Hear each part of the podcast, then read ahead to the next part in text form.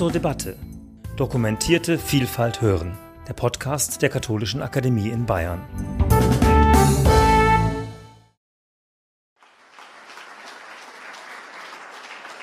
Ja, meine Damen und Herren, über diesen Titel, den wir angekündigt haben, haben Sie sich vielleicht gewundert, was soll das mit Religion zu tun haben? Wir haben in vielen gemeinsamen Seminaren immer wieder die Frage behandelt, ob der Naturschutz, ob und wo und wann Naturschutz übergeht in eine Art Naturreligion. Und wir müssen dann, wie eben schon angedeutet, zurückgehen in der Geschichte der Nationalparkbewegung und die beginnt hier mit diesen beiden Nationalparks noch im 19. Jahrhundert. Und ich habe hier einige Buchtitel aus den USA Ihnen gezeigt. Und da sehen Sie, dass in Amerika das unter unserer Fragestellung schon lange diskutiert wird. Sie sehen hier ein Buch von einer Geografin, nicht Wildnis als heiliger Raum. Oder Sie sehen hier gleich zwei Bücher einer Kollegin, über Naturreligion in Amerika und dann auch ein provokanter Titel Pilgern in einen Nationalpark. Und das ist für uns ja auch überraschend, denn wir denken bei Pilgern und Pilgerreise ja doch eher an Santiago und so etwas und nicht daran, dass Leute in einen Nationalpark gehen. Das würden wir ja, glaube ich, spontan nicht als Pilgern bezeichnen. Gut, und der, einer der Gründer den ich Ihnen vorstellen möchte. John Muir, schottischer Herkunft, der an, beteiligt war, maßgeblich an der Gründung des berühmten Yosemite Parks. Und die Frage, unter der ich ihn vorstelle, wäre eben die, äh, können wir ihn einfach als Naturschützer einordnen oder äh, könnten wir ihn sogar sehen als den Propheten einer Naturreligion? Und die Bezeichnung des Propheten einer Naturreligion scheint nicht so ganz abwegig zu sein, wenn man ihn sieht, wie er hier versonnen eben inmitten der Natur sitzt.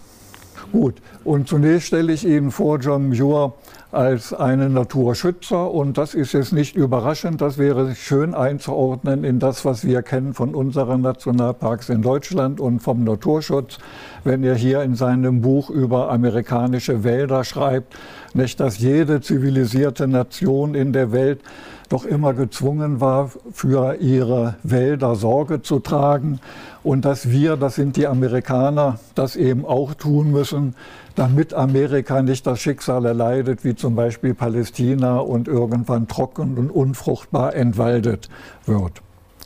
Das und das andere, noch ganz einfach hier der Hinweis, wie er Aktivist gewesen ist. Und das ist auch ein, ein Problem, das wir kennen, ökonomische gegen ökologische Interessen. Nicht, dass hier im Anfang des 20. Jahrhunderts ein Teil des Yosemite Parks in einen Stausee verwandelt werden sollte, um die Wasserversorgung der Großstadt San Francisco sicherzustellen. Er hat zehn Jahre dagegen gekämpft, hat diesen Kampf verloren. Aber äh, der Sierra Club, den er gegründet hat, ist später doch einige Male erfolgreich gewesen. Genau solche Projekte, Staudämme, die eben mit Zerstörung der Natur, der Umwelt einhergehen, zu verhindern. Gut, soweit ist das nicht überraschend, könnten wir sagen, das kennen wir. Das entspricht doch sicherlich der Philosophie des Nationalparks, wie wir sie uns klar gemacht haben. Anders ist es schon wenn wir jetzt äh, die Frage stellen, was ist sein religiöser Hintergrund und wie hat er sich vielleicht zu Fragen der Religion geäußert. Und da kann ich berichten, dass er in einer sehr streng christlichen Familie, allerdings kalvinistisch, schottisch geprägt aufgewachsen ist. Sein Vater ließ nur das Studium der Bibel zu als einzige Lektüre, war jedes Wochenende in der Bibelstunde unterwegs und hat als Vater gehandelt nach dem biblischen Grundsatz, wer seinen Sohn liebt, der züchtigt ihn, sodass also Prügelstrafe in dieser christlichen Familie an der Tagesordnung war. Äh, Sie könnten Einzelheiten noch nachlesen in der Biografie. Und die weitere religiöse Entwicklung Bios ist jetzt für uns der interessante Punkt. Wir sehen hier noch einmal ihn mit seinem Prophetenbart und dem Zitat, nicht, dass der beste Weg ins Universum eben durch den wilden Wald geht, durch die Wildnis, nicht durch äh, Forstwirtschaft und so etwas, Naturforschung, sondern es ist hier eben dieses Forest Wilderness angedeutet.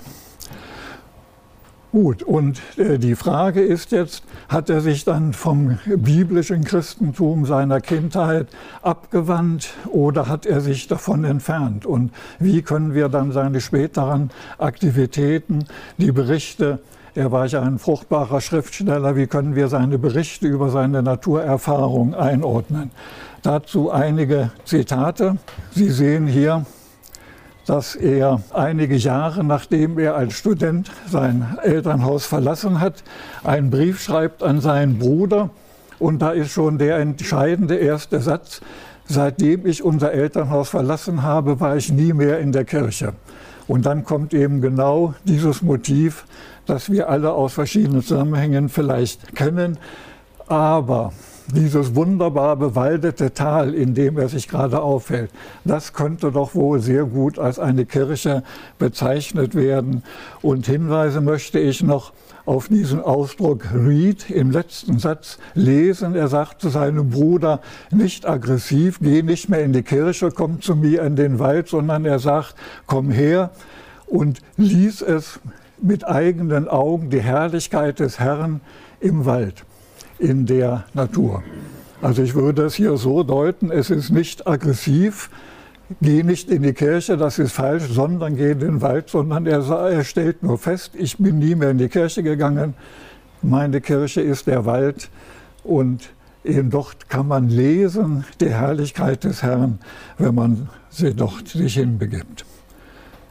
Gut, und noch schärfer kommt dieses Motiv das ich andeuten wollte, Prophet einer Naturreligion heraus in dem Brief an eine alte Bekannte aus derselben Zeit.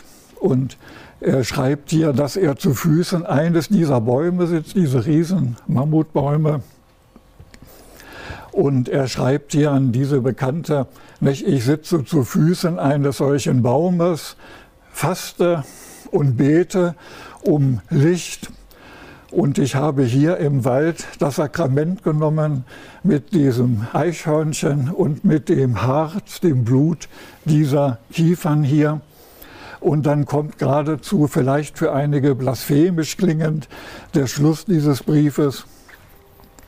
Ich möchte, ich wäre so von diesem Sequoismus erfüllt, von dem Erlebnis dieser Bäume, dass ich wie ein Johannes der Täufer aus dieser Wildnis herabsteigen könnte. Und eben, und dann zitiert er ja hier die Bibel, die er eben gut kennt aus seiner Kindheit.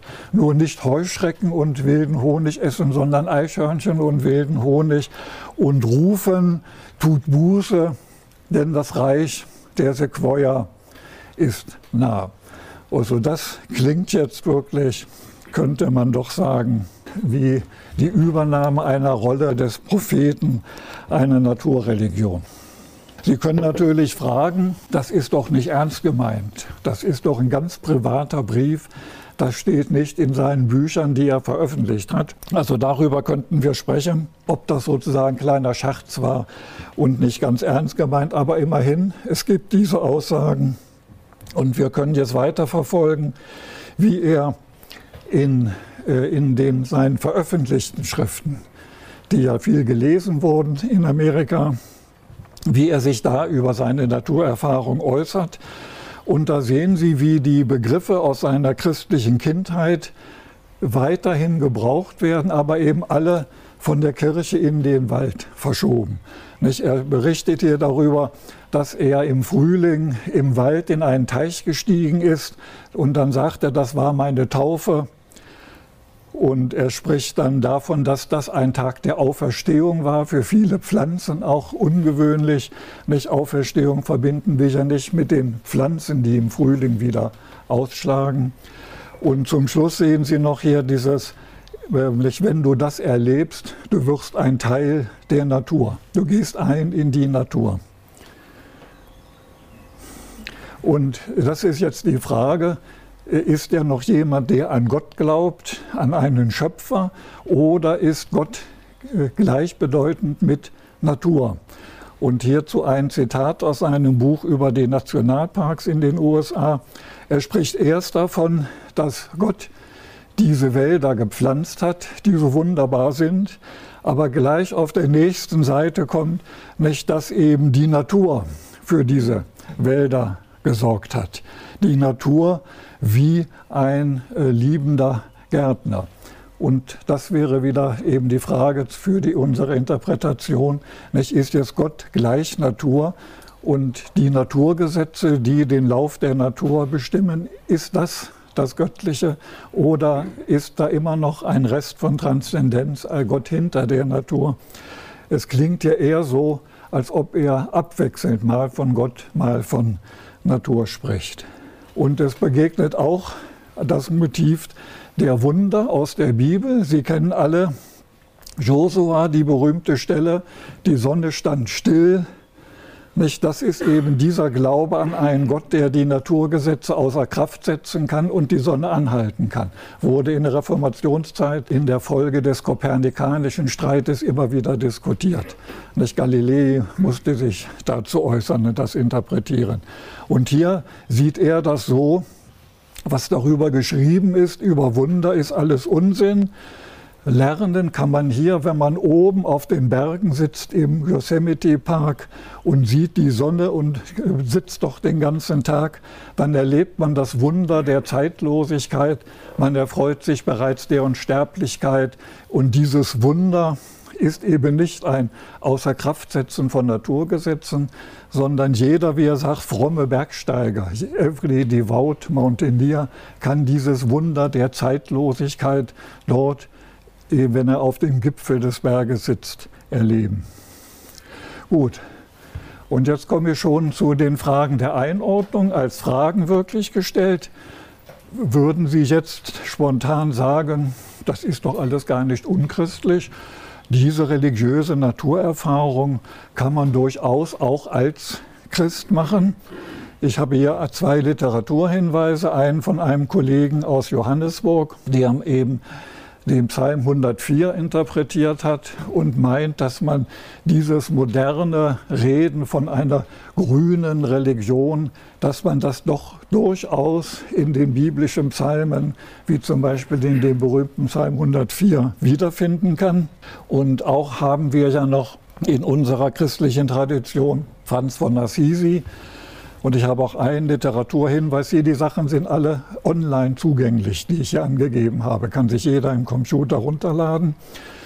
Äh, Lynn White, ein Wissenschaftshistoriker, der in den 60er Jahren Furore gemacht hat mit der Kritik des Christentums, das er verantwortlich gemacht hat für die Umweltkrise. Aber auch der hat gesagt, es gibt einen Heiligen, einen möglichen Heiligen für die Ökologen, und das ist Franz von Assisi eine Ausnahmeerscheinung in der Geschichte des Christentums. Also insofern könnte man sagen, das ist adaptierbar, durchaus kompatibel mit dem Christentum, was wir hier an religiöser Naturerfahrung hatten.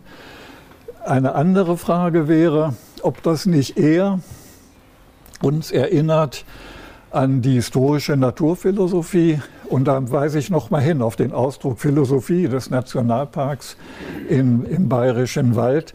Der vorchristliche äh, Philosoph, also Seneca, Zeitgenosse des Apostels Paulus, hat sich in einem seiner Briefe dazu geäußert und er sagt, warum soll man in einen Tempel gehen?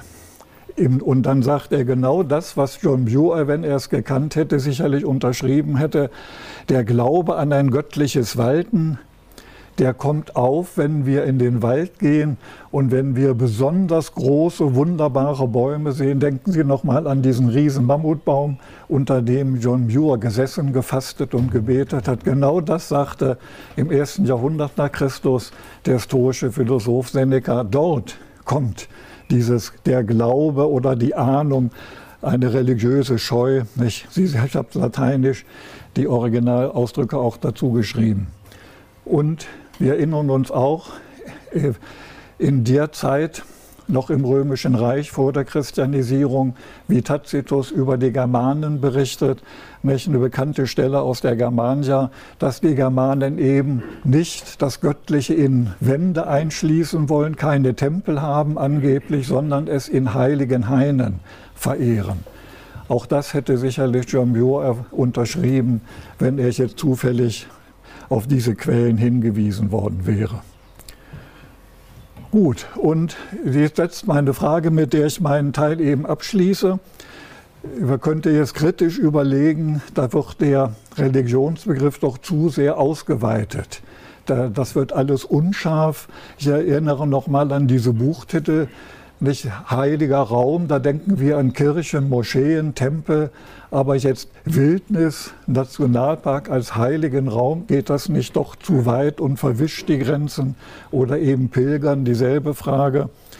Und äh, nochmal zum Thema Pilgern. Auf der Webseite des Jacha-Clubs ich habe hier diesen Bericht gefunden und da ist genau diese Sprache aufgenommen, wieder nicht viele Leute machen ihre Pilgerfahrt zum Grab von Jomjur und jeder Pilger legt eine Rose dorthin und das wäre wieder die Frage, nicht, ist das richtig, diesen Begriff Pilger, Pilgerfahrt jetzt auf solche Phänomene anzuwenden und nicht zu lassen, da wo wir es kennen, wie Santiago, Jerusalem, nicht, wo Menschen hin pilgern. Gut. Der Kollege Haus hat da hingewiesen darauf, dass die Idee der unberührten Natur, der echten Wildnis, ja eigentlich eine Illusion ist, weil wir die indirekten Einflüsse der modernen Kultur sowieso nicht oder nicht mehr abstellen können, sodass das weitgehend illusionär ist. Und äh, diese Idee oder die Frage, ob die Vorstellung von Wildnis, wie sie eben in den USA eine besonders große Rolle gespielt hat, ob diese Idee auch eine Illusion ist oder sogar ein Mythos und geradezu gefährlich und wirklich problematisch, möchte ich aus meiner Sicht noch mal darstellen, indem ich auf diese Fragen hinweise. Äh, diese sogenannten Wildnisgebiete wie Yosemite, Yellowstone, die waren ja gar nicht menschenleer, sondern da lebten seit Jahrtausenden Indianer. Und es stellt sich dann die einfache Frage, was ist mit denen eigentlich passiert? Und äh, wenn Sie in den vielen Schriften von John Muir nachsuchen, würden Sie finden, zum Beispiel, wenn er über den Yellowstone Park schreibt, dann kommt er ja, wie Sie erwarten werden, in Schwärmen. Also Wonderland ist einer seiner Ausdrücke und Enchanted. Also die Touristen strömen nach Yellowstone. Sie werden verzaubert in diesem Wunderland der Natur. Und dann sagt er ganz kurz, und im Übrigen, keine Angst vor skalpierenden Indianern. Die Schwarzfuß-Indianer, die früher hier lebten, die sind weg. Ohne äh, die, die Frage jetzt aufzuwerfen, was ist mit denen passiert? Hat man die vernichtet, vertrieben? Sitzen die irgendwo im Reservat und dürfen nicht mehr in ihre Heimat? Es wird nur erwähnt, keine Angst, die Indianer sind nicht mehr da. Oder Yosemite Park, das Einzige, was von den Miwok-Indianern, die dort lebten, übrig ist, ist der Ausdruck Yosemite. Ich glaube, bezeichnet ursprünglich die Grizzlybären, die dort lebten. Und äh, John Muir erzählt einmal so nebenbei, äh, was da sich abgespielt hat, als dieser letzte Indianerstamm dort vertrieben und vernichtet wurde. Und was ganz erstaunlich ist und menschlich anrührend und wirklich interessant ist, dass er die Rede des Häuptlings der dann umgebracht wurde, wiedergibt, ganz einfühlsam aus der Sicht des Indianerhäuptlings beschreibt, was eigentlich die weiße Regierung den Indianern antut. Das referiert er, berichtet dann noch, dass die Indianer irgendwie dann irgendwo und wann vernichtet wurden. Aber er ist nicht politisch aktiv geworden. Er scheint, es scheint so zu sein, aber das wäre jetzt eine Frage der Interpretation könnte man vielleicht noch tiefer in die Biografie einsteigen, nach Briefen suchen. Ob es so war, wäre meine Hypothese erstmal. Diese Idee des Nationalparks war ihm so wichtig, dass er das Schicksal der Indianer dafür in Kauf genommen hat, weil sich das eben nicht recht verträgt. Man kann die nicht leben lassen, wie die immer dort gelebt hatten und dann dieses Ideal eines solchen Nationalparks realisieren. Aber ich wollte nur darauf hinweisen, äh, es ist ein Problem jetzt aus Sicht von Religionswissenschaft, und da schließe ich Theologie mit ein. Und ich nehme an, dass wir uns alle darin einig sein würden, das ist doch ein ethisches Problem. Wenn die weißen Amerikaner sich ihrer Wildnis zurechtrücken und solche Parks einrichten und sagen, die Indianer da drin, die dort immer gelebt haben, also das, nicht, das, das geht nicht, die werden vertrieben. Das also noch der Hinweis auf ein Problem. Und da, ich denke, da kann man gut klar machen, ich sehe Probleme dieser Idee, die unberührte Natur, die Wildnis, aber aus ganz verschiedenen Perspektiven werden hier Probleme angesprochen. Gut. Ja, ich glaube, damit bin ich erstmal zu Ende und übergebe an den Kollegen. Sehr geehrte Damen und Herren, ich freue mich, hier zu diesem Thema sprechen zu können, da wir doch einen neuen Blickwinkel auf die bisher schon diskutierten Themen hier stellen. Also es ist uns natürlich klar, insbesondere wenn Sie noch mal an die Vorträge von Herrn Leibel und die Diskussion gestern Abend sich erinnern, dass die beteiligten Akteure im Umgang und in der Auseinandersetzung um Nationalparks das nicht als eine religiöse Aktivität sehen. Das heißt, das ist ganz klar jetzt ein Blick von außen, das ist ein akademischer Blick auf dieses Phänomen. Und Sie entschuldigen Sie vielleicht manchmal die etwas abstrakte Darstellung, aber sie ist unserer Meinung nach dem Thema geschuldet. Also ich bin ein Vertreter der Naturwissenschaft, ich habe Geoökologen unterrichtet in Bayreuth und der Kollege Berner ist ein Vertreter der Religionswissenschaft, der kulturwissenschaftliche Studenten, also der religionswissenschaftlich unterrichtet hat. Das heißt, wir brauchten erstmal eine ganze Zeit Anlauf, um in ein gemeinsames Gespräch zu kommen, um gemeinsame Begriffe zu finden. Und da geht es schon los, wenn wir von Natur reden. Was meinen wir eigentlich? Welchen Begriff haben wir von Natur? Äh, das ist hier ein Foto, was ich auf dem Campus der TU München gemacht habe, direkt vor einem naturwissenschaftlichen Gebäude stehend. Da steht, die Natur sorgt für ausreichend und artgerechte Nahrung. Das ist, sagen wir mal, eine Handlungsmacht von Natur oder eine, eine Kompetenz von Natur, die wir Naturwissenschaftler normalerweise der Natur nicht zusprechen. Ein Physiker würde nie so über seine Elementarteilchen sprechen oder über Materie so sprechen, dass die Natur sich sorgt. Das heißt, wenn wir dort mit diesem Begriff arbeiten, verstehen wir einander nicht. Und äh, bei großen Strecken, wenn Sie zum Beispiel dann sagen, Natur Natur sein lassen, ist sofort die Frage, welche Natur ist denn hier eigentlich gemeint? Dieses Physikers, oder die, äh, ja, was ist es denn? Ist es eine Religion? Sie könnten auch hier Natur durch Gott ersetzen und es würde sich nicht viel an diesem Satz ändern. Äh, das heißt, als Beobachtung erstmal, es gibt diese sehr unterschiedlichen Verwendungen und die Fächer, also insbesondere das Fach, für, ich, für das ich stehe, Modellbildung, hat als Aufgabe, Übersetzungshilfe zu leisten zwischen diesen verschiedenen Modellvorstellungen. Äh, meistens noch Übersetzung zu einem Computer hin. Das heißt, wir müssen das einem Computer erklären. Und die tun sich schwer mit religiösen Weltbildern. Okay, also das ist der Hintergrund. Wir haben, wenn wir einfach mal durchfragen, was gibt es denn für Unterscheidung zwischen natürlich und künstlich, äh, da gibt es von dem Historiker Harari äh, den Vorschlag zu sagen, wenn man sich auf künstlich natürlich bezieht, dann meint das so etwas wie mit Absicht geschaffen, zum Beispiel von Gott. Äh, das wären dann Naturgesetze auch im Sinne der Physik, wenn Sie da eine Schöpfung im Hintergrund sehen oder eben im Unterschied dazu Intention des Menschen, des Ingenieurs, des Managers, der etwas nach seinen Zielen einrichtet. Das ist meistens nicht die Verwendung, die wir hier gestern hatten. Da ging es eher um die Unterteilung zwischen Natur und Kultur, wie wir sie auch in der Wissenschaft zwischen Naturwissenschaften und Kulturwissenschaften finden. Äh, da muss man nochmal innerhalb der Naturwissenschaften unterscheiden zwischen den Kollegen, die für nicht belebte Systeme zuständig sind, wie zum Beispiel Physik, und belebten Systemen, wo Sie als Biologe, wenn Sie mit Organismen zu tun haben, auch zum Beispiel von Normen reden können, ob ein Organismus gestört, nicht gestört, krank, wie auch immer ist. Für Ökosysteme ist das schon sehr viel schwieriger. Also das ist der Begriff, dieser interaktive Naturbegriff, äh, finden wir häufig bei Praktikern im Forstbereich zum Beispiel. Äh, der andere ist eher aus der Physik. Und die Beobachtung ist, wir haben es jetzt mit modernen Umweltproblemen zu tun. Das ist so der allgemeine Kontext. Alle Themen, die wir hier ansprechen, stehen unter diesem Kontext. Moderne Menschen oder moderne Zivilisationen haben ein Problem mit ihrer Umwelt. Äh, was wir als Nationalpark vorstellen, ist nur ein Beispiel dafür. Äh, das ließe sich sicher auch an anderen Beispielen zeigen. Und bei diesen modernen Problemen sind die Begriffe nicht mehr scharf. Also das haben schon viele Autoren, zum Beispiel Latour, Herr Descola, da gibt es eine große Literatur darüber, dass die Begriffe von Natur und Kultur nicht mehr passen auf diese Probleme. Und ein Beispiel ist der Wildnisbegriff, der eben kein naturwissenschaftlicher Begriff ist, sondern in dem sich unsere Wahrnehmung der Natur mit naturwissenschaftlicher Beschreibung mischt. Also Sie können nicht einen Physiker fragen, wie er Wildnis definiert. Im Umgang mit Nationalparks finden wir dann diese Idee, dass die Natur Natur sein soll. Gestern fiel das Zitat, es ist wörtlich aus dem Vortrag von dem Herrn Leibel, die Natur darf sich hier nach ihren ureigenen Gesetzen entfalten. Auch das ist sicherlich nicht der Gesetzesbegriff, mit dem Physiker von Erhaltungsgesetzen sprechen, sondern das ist eher so etwas wie ein juristischer Gesetzesbegriff.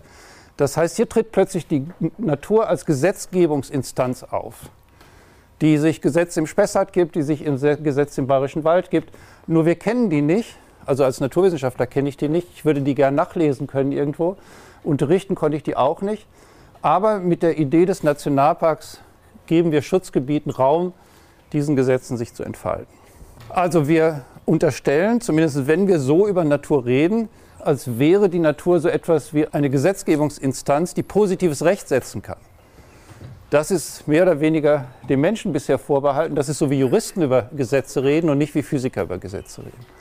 Das heißt, dieses Rechtshandeln der Natur, da kann man als äh, Naturwissenschaftler nur staunend vorstehen und vermuten, dass da was im Hintergrund anderes abläuft, als in den Texten auf der Oberfläche steht.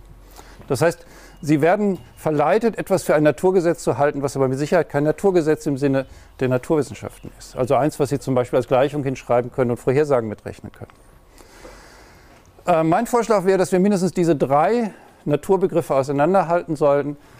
Den Begriff der eigenständigen Systemsicht, das ist so, wie wir auf Ökosysteme sehen oder wie wir von Ökosystemen sprechen oder auf Planetensysteme. Äh, da kommt dann die Einschränkung, wenn wir so über die Welt als ein System reden, äh, aus der Außenblick eines Naturwissenschaftlers, dann ist sie nirgendwo ungestört.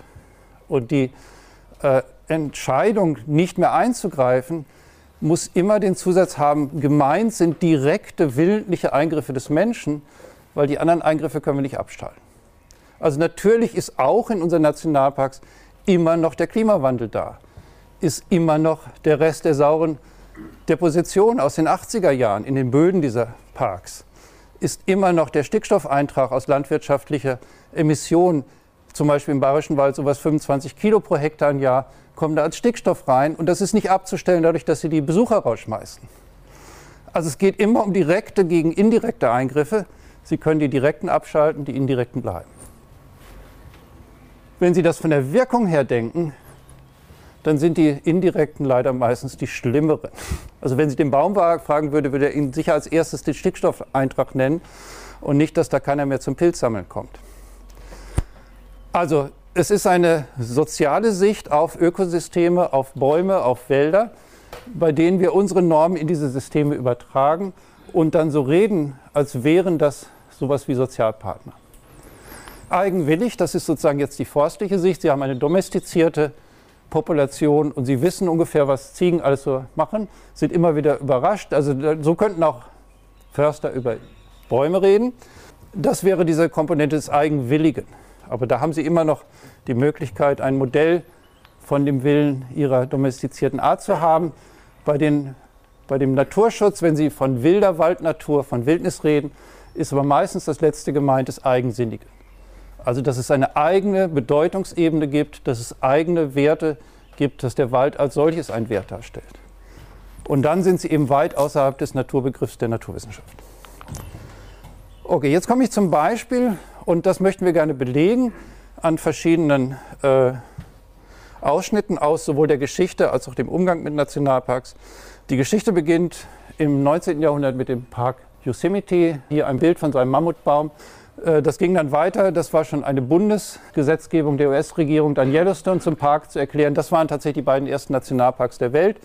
Diese Bewegung hat sich dann über die Welt ausgebreitet und die Idee ist, Naturgebiete, solche, und das habe ich jetzt dabei geschrieben, das ist nicht aus der offiziellen Definition, Gebiete, die nicht durch direkte Eingriffe verändert sind. Aber bitte erinnern Sie sich, moderne Umweltprobleme sind dadurch gekennzeichnet, dass die indirekten meistens die schlimmeren sind oder die größeren Probleme stellen. also die durch direkte menschliche Eingriffe nicht verändert sind, die werden unter Schutz gestellt. Es ist eine räumliche Abgrenzung gegen eine Umgebung und es gibt meistens zwei Ziele, Naturschutz als auch Öffentlichkeitsarbeit. Und unsere Beobachtung ist, dass in diesem Ausweisen, in der Rede über Nationalparks, in dem Modellieren, also nochmal, wenn Sie sich an den Inhalten hier reiben, wir sind nur, oder ich bin auf jeden Fall nur der Modellierer, ich versuche Ihnen nur vorzustellen, wie man das einteilen kann, diese Rede von verschiedenen Gruppen über Nationalparks, eben aus der Sicht der ökologischen Modellbildung, das ist mein Fach. Und ich habe mir die Freiheit genommen, jetzt Religionswissenschaft als religiöse Modellbildung äh, ein bisschen abzukürzen oder zu verzerren. Also, dass wir aus diesen verschiedenen Sichten auf das System meinen, dass es insgesamt wie ein religiöses Phänomen eher zu behandeln ist und dass es in dieser Charakteristik sogar beispielhaft steht für globale Umweltprobleme. Also das Fazit wäre, wir stehen hier vor mehreren Beispielen, Nationalpark wie gesagt nur ein Teil davon, von problematischen Mensch-Umwelt-Beziehungen und das Reden, unsere Begriffe, unsere Modellierung dieses Problems ist selbst Teil des Problems. Das haben wir schon vorhin gehört mit dem Hinweis auf Lynn White. Das begann schon in den 60er Jahren mit dem Vorwurf, Christentum ist verantwortlich für die Umweltschäden. Die Diskussion ist vielleicht nicht mehr ganz so virulent, aber äh, die, die Modellierung, die Sprache ist von Anfang an mit Teil des Themas gewesen. Und das heißt, wir wollen die Aufmerksamkeit auf dieses Problem lenken. Wir wollen sie nicht wirklich, also das ist keine Mission, das ist einfach nur ein Hinweis, dass es diese Kontexte gibt. Überprüfen Sie das selbst und halten Sie vielleicht die Augen offen nach Lösungen, die aussehen wie Aufführung. Also das Phänomen Nationalpark ist historisch gefasst in religiöser Terminologie, das hat Ihnen Herr Berner vorgestellt. Es ist phänomenologisch gefasst in denselben Kategorien, in denen Religionen klassifiziert werden. Das äh, geht auf den Bron-Taylor zurück. Mein Vorschlag war eben, oder meine Ergänzung hier, dass aus formalen Gründen eben das dann immer den Charakter von Aufführung annimmt, weil sie weder in die Zukunft gucken können, dafür ist es zu komplex, noch die Vergangenheit benutzen können, weil dafür ist es zu neu. Äh, pragmatisch würde das heißen, dass die Nationalparks so etwas sind wie ein Theaterbetrieb, der Wildnisinszenierung anbietet. Und das muss natürlich zum Publikum passen, das heißt, Sie müssen als Publikum das akzeptieren und das ist so wie in Bayreuth die Festspiele, das passt sich dann aneinander an. Ähm, damit ist nicht gemeint, dass es ein Theater ist, sondern es ist tatsächlich eine seriöse Aufführung. Das heißt, es ist eher so wie eine Aufführung vom Standesbeamten. Wenn Sie Ja sagen, gilt das für den Rest. Wenn Sie im Theater Ja sagen, ist nach der Aufführung vorbei. Das ist sozusagen das Aufführungskonzept des Standesamtes. Es ist nicht das Aufführungskonzept des Theaters. Und politisch hätte es die Ebene, dass zentrale Begriffe von Naturschutz und Naturmanagement eigentlich theologisierte ökologische Begriffe sind. Natürlich hat die Ökologie diesen Naturbegriff zuerst benutzt, aber ist ja aus den Händen genommen worden und wird heute in einem viel größeren Kontext, eben in einem religiösen Kontext benutzt, äh, wenn Sie so wollen, Naturschutz als ein Ausdruck von säkularisierter Religionsfreiheit. Das ist mein Teil, beziehungsweise vielleicht noch kurz zu den Konsequenzen. Achten Sie auf diese Experimente, versuchen Sie vielleicht das einzuordnen, wenn es Ihnen begegnet. Das Kriterium ist immer, es geht im Erfolg um die Authentizität Ihres subjektiven Empfindens. Sind Sie überzeugt, dass das authentisch wild ist? Dann hat es funktioniert. Finden Sie das interessant? Können Sie darüber diskutieren mit anderen? Können Sie diese Erfahrung teilen? So ist Bergsteigen organisiert, so ist Tauchen, so ist Surfen organisiert. Äh, dann funktioniert es. Äh, in diesen Naturreligionen ist der doktrinäre Teil noch relativ schwach entwickelt, sagen wir im Verhältnis zur katholischen Kirche aber da will ich ein bisschen vorsichtig sein. Und es geht vor allen Dingen nicht so sehr um die räumliche Abgrenzung von Schutzgebieten, von Nichtschutzgebieten, sondern es geht um die zeitliche Organisation. Wann sind sie in diesem Imagistik oder in diesem authentischen Erlebensmodus und wann sind sie im Doktrinären, wann wird ihnen erklärt, was das bedeutet. Das ist sozusagen, das müssen sie abwechselnd machen, das können sie nicht gleichzeitig haben. Äh, und das ist eben sowohl in der Wildniserfahrung als auch im Extremsport im Übrigen auch als in der Jagd, auch wenn da gestern nicht groß drüber gesprochen wurde, das subjektive Erleben ist dieses zentrale Motiv vom Jagen. Keiner jagt, der nicht äh, da ein subjektives sozusagen Interesse dran hat. Es muss interessant sein. Und dann will ich vielleicht doch mich selbst ein bisschen widersprechen. Ich hatte am Anfang gesagt, die historischen Erfahrungen sind nicht äh, zu verwerten. Wenn wir es abstrakt genug sehen, gibt es vielleicht doch äh, historische Vorbilder. Weil in der Evolutionsgeschichte eventuell sowas schon mal passiert ist. Äh, und der Wechsel von Phänotyp auf Genotyp könnte man eventuell diskutieren, ob das ein ähnliches äh, organisiertes zeitliches Abwechseln ist von verschiedenen Modellmodi, äh, wie wir das sehen.